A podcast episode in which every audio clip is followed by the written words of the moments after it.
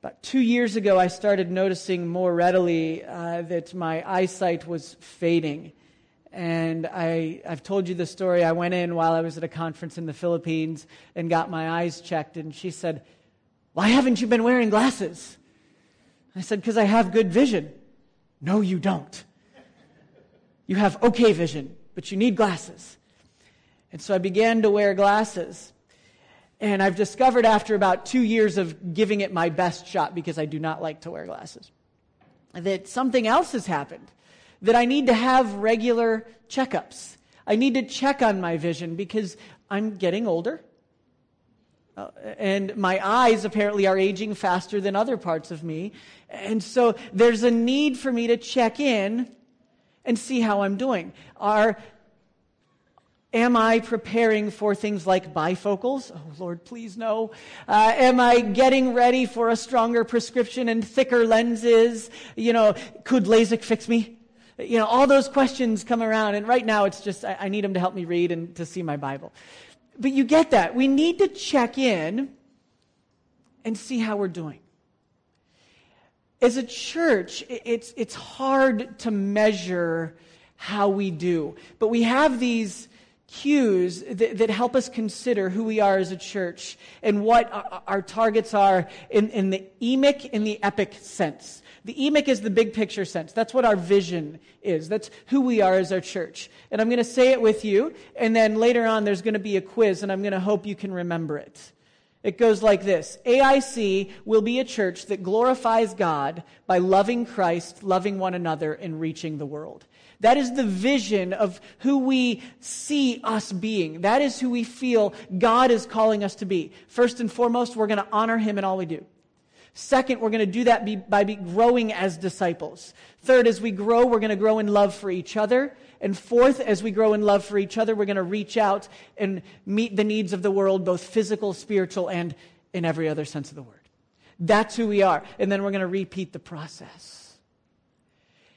We started this morning with Psalm 63 that says, I have seen you in your sanctuary. I, David will say later, I have made the Lord my dwelling. Psalm 27 talks about the one thing I seek is to dwell in the house of the Lord. Now, the interesting thing there is when David refers to the tabernacle, because he hadn't gotten the chance to build the temple, that would be Solomon's job. But when David did these things, they were done in community. Worship, the glory of God, was done with his brothers and sisters, even he as a king. And so when we as a church take a vision test, we need to do it together. We need to start personally. And then as we consider, well, how are we going to carry that out? How are we going to equip the body? That's the mission. That's the epic. How are we going to do this together? We will have our marching orders. But first, we look at who are we individually and how are we walking on that journey together. And I've been praying all summer, well, how do I communicate this so you're not hearing me say the same thing again that I say every time around this year? And so I don't want to speak a lot. I want to point to the scriptures. Psalm 63, you've already heard. And I'm going to read a rather long passage to you this morning that kind of gives the church some pretty powerful marching orders for how we exist in this world. I want to tell you up front, they're not the easiest of words to hear because they can strike a chord in our hearts in a variety of settings. But that's what's amazing about God's Word. It was meant to be read together. It was meant to be read not just proof texting where you pick out one verse that says what you want it to and move on, but as we look at the unit, we grasp, wow, this is a big, mighty picture of a big, mighty God. And when Paul wrote Romans, he didn't stop and put chapter and verse. That didn't come till much, much later on, till the 14 and 1500s. So when Paul was writing this letter, he'd given us this big doxology in Romans 11. Oh, the depth of the riches of the wisdom and knowledge of God. How unsearchable his judgments his paths beyond tracing out. Who has known the mind of the Lord, or who has been his counselor? Who has ever given to God that God should repay them? For from him and through him and for him are all things. To God be the glory. Now, I'm going to write as big as the board will let me, and I'll add to this as we move on. To God be the glory for how long?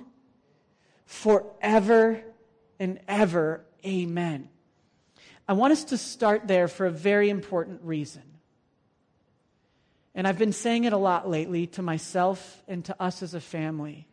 What is right in front of you is not the only life you are building. We are working toward kingdom living, which lasts for eternity. So when we talk about seeking the glory of God, that stretches farther than the five minutes right in front of us, than the crisis that seems to be dragging on for so long, but really is but for a breath. We are seeking to honor God that when Christ returns and he looks down at us, he says, Well done, thou good and faithful servant. Hang out with me for eternity. It's just getting started. Our lives have been wired for eternity.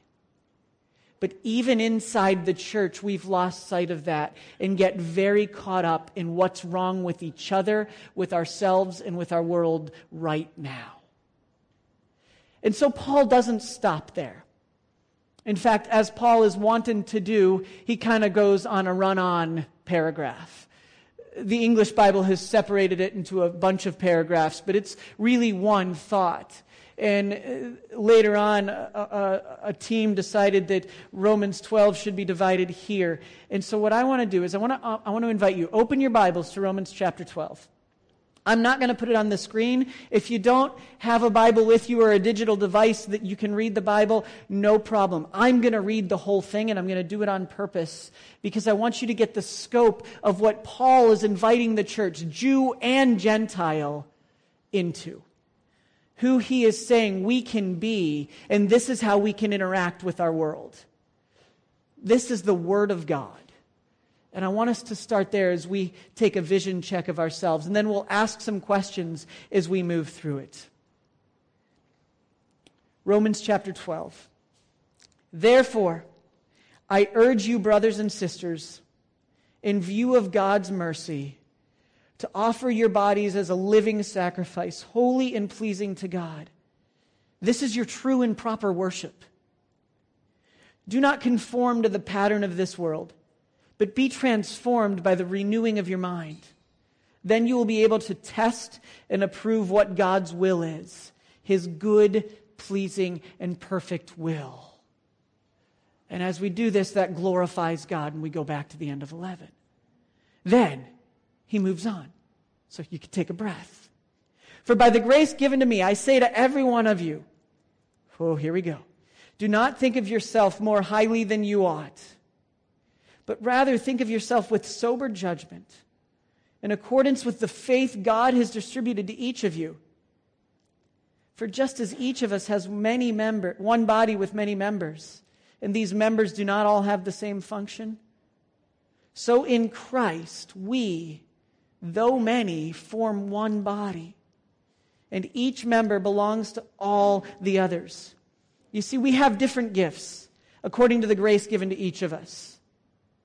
If your gift is prophesying, then prophesy in accordance with your faith. If it is serving, then serve. If it is teaching, then teach. If it is to encourage, then give encouragement. If it is giving, then give generously. If it is to lead, do it diligently. If it is to show mercy, do it cheerfully. Then again, he pauses, or we pause today, and he frames it.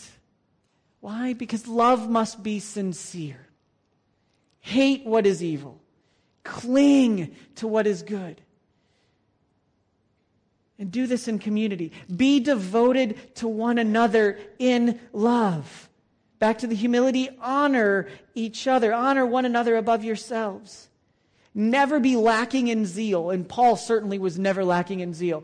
I have considered all things but lost, but for the surpassing greatness of knowing Christ my Lord. That was his life. Be, here you go. You ready for this? But keep your spiritual fervor serving the Lord. Be joyful in hope patient in affliction. Some of your Bibles will say suffering, faithful in prayer. 90 days of prayer, let's just get warmed up. Share with the Lord's people who are in need. Practice hospitality. Then he digs the knife in a little deeper. Bless those who persecute you. Bless and do not curse them. Rejoice with those who rejoice. Mourn with those who mourn. Live in harmony with one another. Do not be proud, but be willing to associate with people of low position. Don't be conceited.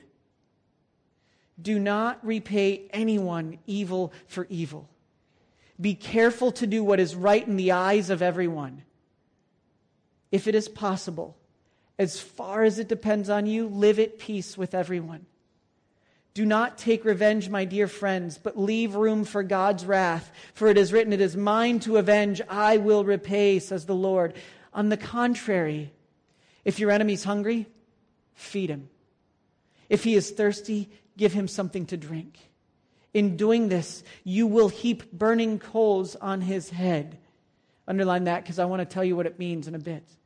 Do not be overcome by evil, but overcome evil with good. Lord, these are your words. This is a, a compelling vision for how the life can, how the church can live in a broken world. And it's not always easy. We affirm that. But God, today, as, as we ask ourselves some questions, clarify our vision, please, that we may see where you're taking us, that we may bask and revel in your glory in all situations, that we may grow so greatly in love for you that you are the one thing we crave for in any situation. That as we grow to be like your son, we love each other even if we don't think they deserve it. And as we love as you have loved us, we reach out and meet the needs of a world around us that's hungering and thirsting for something they don't even know they need. And we invite them back into your glory for all eternity. Lord, may our vision be clear. Give us your lenses to see the world we find ourselves. In your name I pray. Amen. Well, if we talk about the glory of God, we cannot help but start with the idea of our personal relationship with Jesus Christ. Because I can't ask us to function corporately as disciples of all nations if we don't have personal relationships with God that are real, that are growing, that go through ups and downs, but always go back to Him. It was like the, on the Jericho Road song said that Christ invites us to come to Him.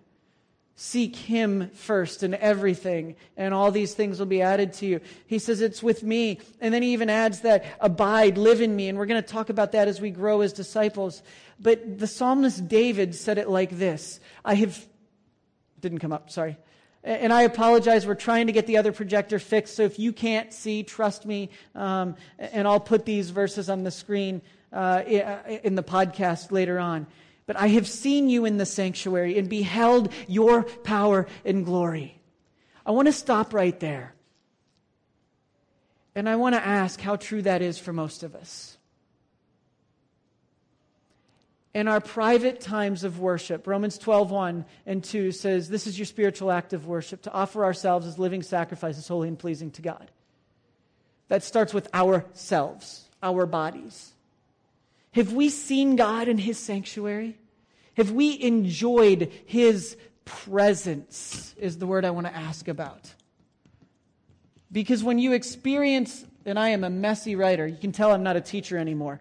That's getting really bad. I'll try to fix that. Have you noticed that even if it's been for but a moment or two in the mornings, if you've spent time to start your day, even with a simple prayer, Oh God, you are mighty. You will give me all I need to get through this day and to honor you. That it changes your perspective? Have you noticed that as you read Christian bi- biographies, these spiritual giants weren't as big of a giant as we thought? They just knew how to go to God first and enjoy His presence in any situation to where they depended on Him. I talk a lot about Hudson Taylor because he's one of my heroes. But he wrote that he didn't get up at four in the morning to pray because he wanted to. He couldn't get through the rest of the day if he didn't start with the Lord. Mueller said the same thing. If I haven't been prayed and worded up, I'm not ready. That's Mike's translation of what uh, an Englishman had to say. But if I haven't started, if I haven't sought the Lord first, I got to go back and start there. So for us as a church that wants to glorify God, how are we doing? You want to glorify God? What do we do? I'm used to looking at this screen. We abide in Him. What does it mean to abide? Well, when you go to bed tonight, most likely you have a roof of some sort over your head. There might be 80 floors above you, but there is still a ceiling. There is a domicile, a habitat, a place that you call home. Jesus invited, through the story of the, what we call the prodigal son, or the two lost sons, is the way I like to call it. He says, Come home. Come back to me. Live in me. John tells us that the Word became flesh and made his dwelling among us that in the same way, then we are to abide in him and find our life in Christ Jesus and to bring glory to God the Father who is in heaven. And we do this as we learn to love and live the Word. We live here. We live by depending on God, by seeking Him in prayer. Why is it so important for us to be dependent on the Lord in prayer? Because as the Holy Spirit prays with us, what we talked about the last couple weeks, our eyes are opened to the truth that we find in the scriptures like never before. And that we see Him already working all around us. And we enjoy, even if obstacles come, we know that we are walking with the Lord and His presence is with us. Theology 101 teaches us the three omnis of God, right? Some of you had to learn this in some class somewhere, sometime. And you always start with the omniscience of God, or at least I was always taught that one first. God knows what? Everything. Do we? No. So, first, prayer point number one if God knows everything and we don't, who do we start by asking for help? God. Because we can't handle it. We're not good enough. He knows better. Do we believe that His presence knows better than us? It's back to that question. Then, as we move on, we get to the omnipotence. Do we believe his promises are true, that he truly is all powerful? That he can do anything? And that therefore I can do all things through Christ who gives me strength? God and the Father and the God the Father, the Son, and the Holy Spirit working and inviting us into a vibrant relationship, experiencing his presence, his fellowship in all circumstances. Then the next one is the one I want to camp out on omnipresence. Is there anywhere we can go where God is not? No, but we sure act like it. And we do it in a variety of ways. We do it in, in, in, the wonderful way of being human and forgetting. We just get about the business of our day and forget to pause and give God credit. Uh, I think I've told this story before, but a, a, spiritual giant in my life was a man named Ben Bradshaw. He, one, he was a giant. He was like six four, which was huge to me.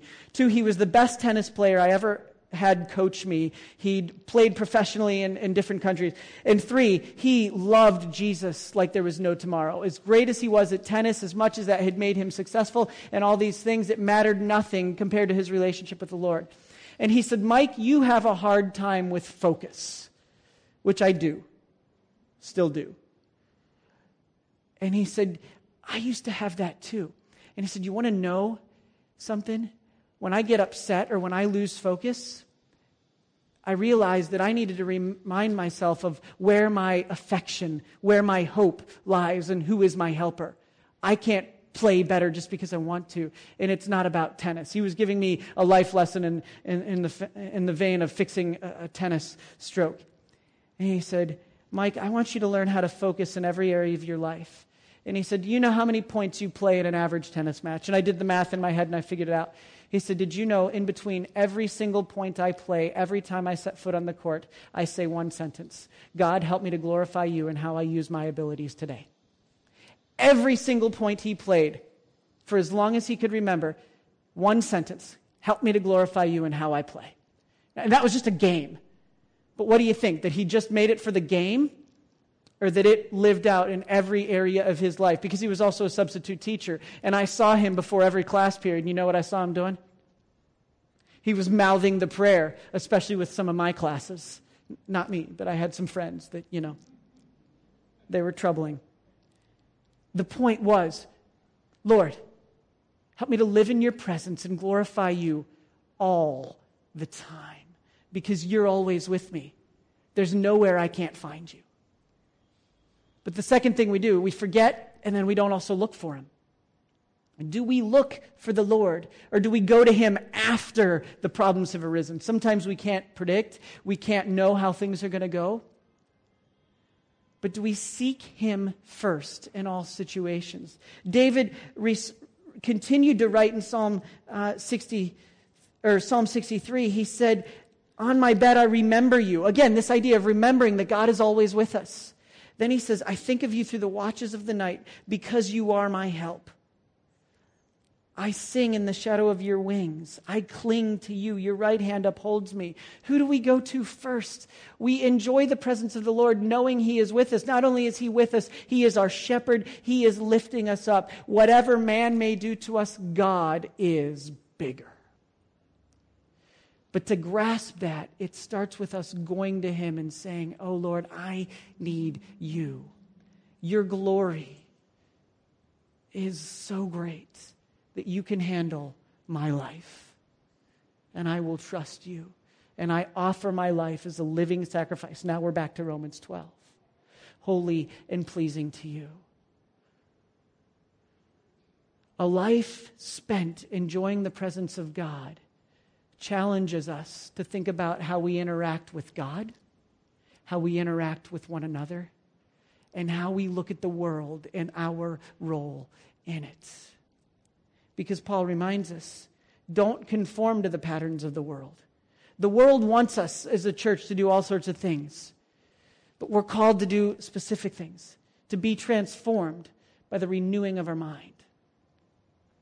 How does the Holy Spirit renew our minds? by teaching us as we read His Word. If you go through the scriptures, time and again, people were teaching, and Paul was exhorting people to teach the Word in season and out of season. Proclaim, preach actually was the word they used, kerygma, kerygmata. And as they did so, to help people apply it to every situation in their lives. Why is preaching important both here and how you talk to one another? because God's word is always valuable. But we may not know that at the time if we're not enjoying his presence. But when we start with the presence of God, when we start with, even as we read the word, before you get in, you know, sometimes we just open the Bible because we know we should, and we just open it, we read a few verses, and we're like, good, had my devotions today. What if we paused? we took a moment. I'm a deep breath guy. What if we took a deep breath and said, Holy Spirit, teach me as I read your word? Renew my mind as you speak, as you've spoken to generations before. And help me to listen to you. And as I do that, I'm going to meditate on you and I'm going to trust and obey what you've had to say because the core of loving Christ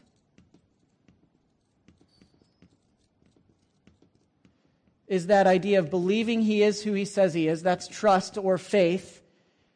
And the second part is How will they know that we love him? If we obey his commands. I'm not trying to give you something that's not there. I'm trying to remind us of a vision test that's been with us from the very beginning of the church. That we are called to be a people that trusts the Word of God and obeys it, even if it's inconvenient. Will we do that? Are we willing to? Because as we do, we grow in love for Christ because we see that He is already at work. He's already guiding us and directing us, and through the power of the Holy Spirit, giving us power we didn't even know we had to change. Mike, you don't understand. This is how I am or who I am. That's right. But as we grow in Christ, we become fuller of Him, which fills us with the fruits of the Spirit love, joy, peace, patience, kindness, gentleness, goodness, faithfulness, and self control. What does that do? As we depend on the Lord, as we go to Him and enjoy His presence, and as we learn to love Christ and to trust and obey Him in all situations, it gives us eyes to see the world in a different way. It gives us a love that is acting out of love because of who God is, not out of mandate. Which comes first, obedience or presence? Presence comes first. God comes first. And as we enjoy Him, out of thankfulness, we say, Of course, I want to obey you. Your ways are the best. You are worthy of my trust. He's the only one. God is the only person in history that's worthy of our trust. Everyone else will let us know. Now, all of you, I have no doubt, are trustworthy people. But unintentionally, there's probably been a time where you've let someone down. And I'm going to come back to that when we get to the next one because how we deal with being let down in the church is a big part of how we show ourselves to the world. But right now, we know that God will not let us down. He may confuse us. I'm not going to lie to you. We thought, Melissa and I just recently thought we were making a really wise decision. We prayed about it. We thought we did everything right. We had the thing checked out. It was all about the purchase of a car. There was just one problem. The person that had sold us to it wasn't allowed to sell the car for whatever reason. And so we didn't know. And so I don't know what lesson God has for us, but I do know this that He's got this. That as I've learned to just spend time in His presence, I'm not worried about something like a stupid car. That's easy for God. It's not a big deal. But I will trust Him even if I don't understand exactly how He's going to put the pieces together. But I can rejoice knowing that He's not surprised. He's not shocked that that happened. In fact, I think the question he posed to me was Are you going to come to me? Are you going to trust me? You going to let me surprise you with how we're going to work this out? Absolutely. Okay? Then Paul, then Paul shifts his focus. He's talked about the glory of the Lord. We've seen that it is our mandate to trust and obey Jesus Christ. If you love me, you will obey my commandments. And by this, they will know you are my disciples if you have love for one another. Those are the two big statements Jesus made regarding how to prove our love. Now, it's not about proving our love. We are loved by God regardless because of what Jesus has done on our behalf. Don't misunderstand me. But Jesus made these two bold statements about discipleship. He also said, You cannot follow him if we don't take up our Christ, cross, deny ourselves, and follow him. But he said, If you love me, you'll obey me. And by this, the world will know you're my disciples you will love one another. Paul adds to that love must be sincere. Hate what is evil, cling to what is good. Here you go. Be devoted to one another in love. In agape love, by the way. So, what's that mean? Years ago, early on in my church ministry, uh, I was a pastor in Alabama, that's in the southern United States. and I, I hung out with a guy, and uh, we did some things together. And I had invited him to our church just to come check it out. And he's like, you know what? People go there? And I'm like, yeah. He said, Christians are the meanest people I know. And they just don't like each other. Why would I want to go there? And I had to look at him and I'd say, well, we're trying to change that trend. I couldn't say you're wrong. We've got 2,000 years of history of being the church that says we're really good at pointing out each other's faults. Aren't we? So, what do you do? You go back to the scripture. Because you know what? Mike has faults. Don't put your faith in me. I am going to do my best to point you toward Jesus Christ, but I'll make mistakes. But his word never fails us. And so, what does his word says? Say? Don't trust me as an English teacher. Hate what is evil, cling to what is good, be devoted to one another in love. It doesn't give a precursor there of when you're allowed to do that. The tense here means all the time. All the time, we are supposed to look at the people we're sitting next to in the aisle. And in the words of a famous beer commercial, say, I love you, man and we're going to figure this out together, even if we don't agree. Because for 2,000 years, there's been all sorts of things the church has disagreed about. And there are many things that are minor that we can disagree about. But Paul, just a few chapters before, gave us the essential that we are not able to disagree about. If you confess with your mouth that Jesus is Lord and believe in your heart that he is risen from the grave, you will be saved. And as a body of believers, you've been adopted into the, as sons and daughters of the Most High God, and you are supposed to live as brothers and sisters, co heirs with Jesus Christ. So get along, because you're family. That's what Paul says we are to do. He pushes that time and time again. Read the Corinthians, the letters to the Corinthians. Why can't we just get along? Why does he commend the church in Philippi? Because of their partnership in the gospel, their unified mission of exalting the Lord joyfully. Paul knows unity is so important to how we shine as light in the world. So as we love one another,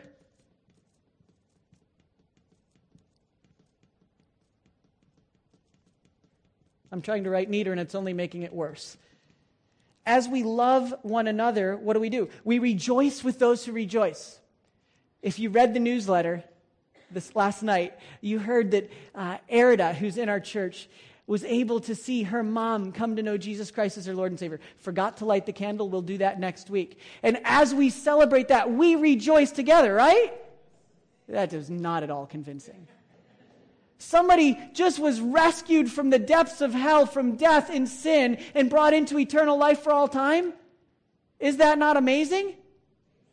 Read your Bibles some more. You'll see that it is so amazing that all of the angels rejoice that Erida's mom came to know Jesus Christ as her Lord and Savior. Makes me want to do a little dance. I'm not gonna. But as we love one another, what happens? Harmony happens. Harmony is different from everybody being the same. I am not a musician. My family reminds me that every day because they all are, and I am not. But we heard a quartet up here. They are not the same, not from the same country, not from the same styles of music, probably. I don't know their backgrounds. But here's what I do know that they didn't all sing the same thing in the song because they all sounded different but it made one beautiful sound. Didn't it? But Mike, I thought harmony meant we're all supposed to just do everything the same exact way. Like when I tell somebody about Jesus, I have to follow these four laws or else they can't come to know Jesus. Nah. When it comes to working together as the body of believers, harmony means just what Paul said next. Know how God has created you. Know the gifts by grace He has given you and use them. What's our job as a church? We're going to talk about this next week, but how do we equip and prepare you to use your gifts, not just in here so we become incestuous? I know that's a strong word, but it happens a lot in church where we only care for ourselves. but so that we care for the world right outside our doors. Because some of you have such miraculous gifts that can be used by God with your next door neighbor if they just knew you cared. Some of you already do that, and we need to give you more resources to do it more. We need to help you. But as we love one another, we get to value the fact that God made us differently. And we get to be excited about the journey we're on together. What do I mean? Because it is a journey. We're not there yet. We don't know how all the pieces of church life are going to fit together for us. We're waiting for the new school to be built and hope that we can move there while also leaving a church plant here. But those pieces have yet to be fully clarified. That's why you're not hearing much, because I don't know what to tell you. So sorry about that. We're working on it. When I know, you'll know, I promise. But we're also being patient. But as we do, we look at the road and we say, we know there's one target that we're to go to the glory of God enjoying his presence and inviting others into that. And we'll get to that one in just a moment. But as we do, we may not always see everything the road's going to throw at us. On Friday, uh, one of our college students that was a former youth group member of, uh, of mine when I was a youth pastor, uh, wanted to go hiking one more time before he flew back to Canada. And so we decided to go with he and his cousin. And I was so excited. We're doing one of my favorite hikes to the cliffs down along Sai Wan and Tai Long Wan. Uh, it's just this beautiful hike and it's not too hard. It's pretty short, and it was like 34 uh, on Friday. It was so hot. Well, when we get into the taxi to ask him to take us to where the trail should begin, he said, Oh, the road's closed. And we're like, I misunderstood because I, I don't speak Chinese. And his English was perfect, actually. I just thought he was telling me that you have to walk. I can't drive you all the way to the village. So, and I already knew that. No, the road was closed six kilometers ahead of where the trailhead is. So he drives us because we say, okay. He drives us two kilometers to where the road is closed. And then he says, here you go. And Ryan and Caleb and I look at each other and I'm like, well, we could do this hike. We could hike back to my house. We could go here, here, here. And we just decided, you know what? We know what's at the end. So let's go for it. And we did. And we never knew if it was around the next corner that we would get to the trailhead so we could actually start hiking. But we knew at the end we would end up at these beautiful cliffs, this beautiful freshwater vision of paradise that I think is one of the greatest scenes in all of Hong Kong. Leave it alone. Don't go there. It's just mine. No, it's not the point. But we knew where we were going. We had a long term perspective and we were going to follow that in Christ, when we love each other, we might be willing finally to see that God took a huge risk on me and gave me new life and forgave me and brought me into his family, even though I didn't deserve it. So maybe that person that has deeply offended me, I can give them the same grace they've given me. And maybe I can even ask them to be involved in using the skill set they have to help us grow together. So many of you get asked by me all the time to help, and you're so patient. You know why I ask you for help? Because you know stuff I don't, and because you've been gifted in ways I'm not. That's what we're supposed to do. We're enjoying harmony in our differences together, knowing that we're moving back to the glory of God together. Paul doesn't stop there. One more big one, and we'll finish. This one doesn't take long because it's pretty obvious. If your enemy's hungry, Feed him. If he's thirsty, give him a drink. In doing this, you will heap burning coals on his head. Most of us interpret this to be, yeah, punish them, rub salt in their wound, make them hurt for being mean. Uh, I'm sorry, that's not quite what it means. It means that by your kindness and by your love, they might come under the judgment of God Himself and be drawn to repentance. That the fire of the Lord comes on them in such a way that they can't help but confess. And I know that's a lot less fun than making them suffer by rubbing coals on their heads. But you rub coals on their heads so that, that our kindness leads us to repentance. Our kindness shows broken people in Christ and out of Christ that there's a better way to live. So, how do we do it? How do we reach the world? Will we be revolutionary? I'm just going to write world for the sake of time. Revolt. What do I mean by revolt? That sounds like such a militaristic, mean term, and it's not. In this case, the greatest revolution ever was the love of Jesus Christ coming down, making himself a man and living among us and giving his life as a ransom for many. And then through the Apostle Paul saying, Love is patient, love is kind, it does not envy, it does not boast, it keeps no record of wrongs. I've lost track in my head of where I am. You get the idea. 1 Corinthians 13 tells you the rest. And as we do those things, the world sees that love is not self seeking. So when you go to work on a Monday, which I know, I'm sorry, Mondays are tough. When you go into work on Monday and your arch nemesis sits there and looks at you, and you're just like, be revolutionary, love them, be kind to them. Not because they deserve it, because they probably don't. But neither did we. And God's love was poured out among us. So we give it away. You take care of your adversary. You know that person that just, you know they're wrong? Take it. I'm not sorry to say that, but so often we want to fight back when what that person really needs is someone to love them and let the Holy Spirit get a hold of their heart and soften them. Have you ever tried to soften someone's heart on your own? You guys ever tried that? You've tried to fix people yourself? Let's, let's go ahead and take a quick poll. Has it ever worked? All I'm seeing, especially husbands and wives, they're looking at each other. No, it never, ever, ever works. That is why God is omnipotent. Why his Holy Spirit is at work constantly. Because he knows what we need and he knows what they need and he's got a perspective that's bigger than ours. But we can help fan his flame by being kind to one another and being kind to our world and seeking to meet their needs however we can. Ladies and gentlemen, that's revolutionary. It doesn't make sense and it's not what you're told to do anymore. We're told that the lines of morals are not black and white anymore. Everybody does their own thing. And I'm saying, no. I'm saying, do the right thing. That is revolutionary. Care for those. I read an interesting devotional yesterday. It was talking, I'm studying the Ten Commandments because we might do a series on them in the spring.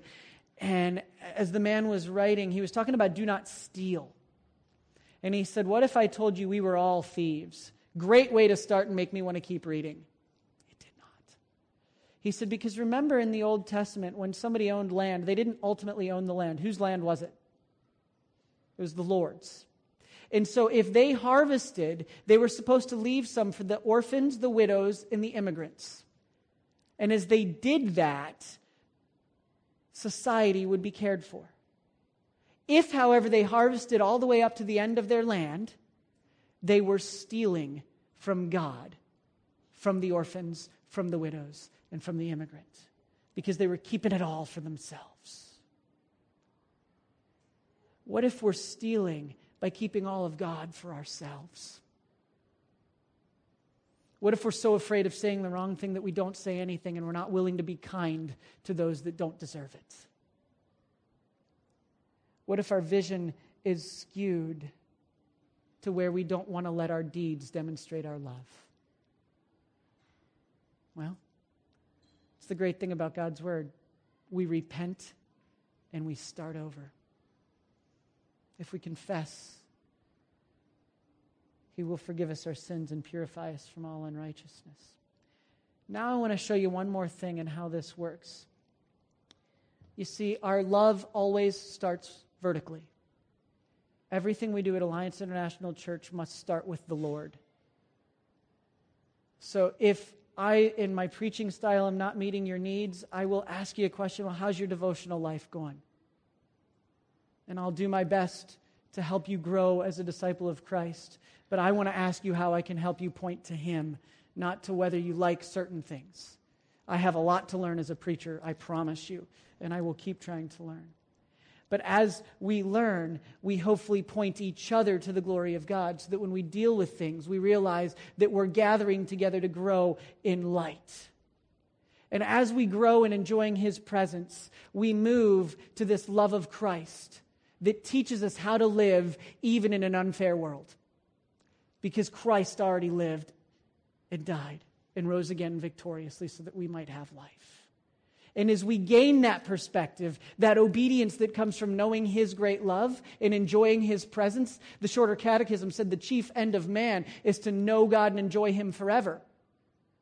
I want to enjoy the Lord, and as I enjoy Him, I'm going to want to hang out and meditate with, on Him and learn from Him, and that's going to cause me to want to love you more. And it's going to cause you to want to love each other more. And as we love each other more, we cannot help but care deeply about the world around us instead of just thinking that's somebody else's problem. And what happens is we love the world around us, we invite people back into the fold. We invite people back into the family and, and invite them to enjoy the presence of the Lord. This, ladies and gentlemen, is an ongoing process that never stops we continue to seek God's glory in all things. And as we do, you'll never stop growing to be more like Jesus. I hope you don't stop. And as we grow to be more like Jesus, our love, if you've been married a long time, you're going to probably be willing to tell me that it hasn't always been easy, but you're also going to be able to say that you love your spouse in ways you never knew possible before. Or if you've been part of a family, the love you had at six isn't the same that you have now. Right? You've grown in love.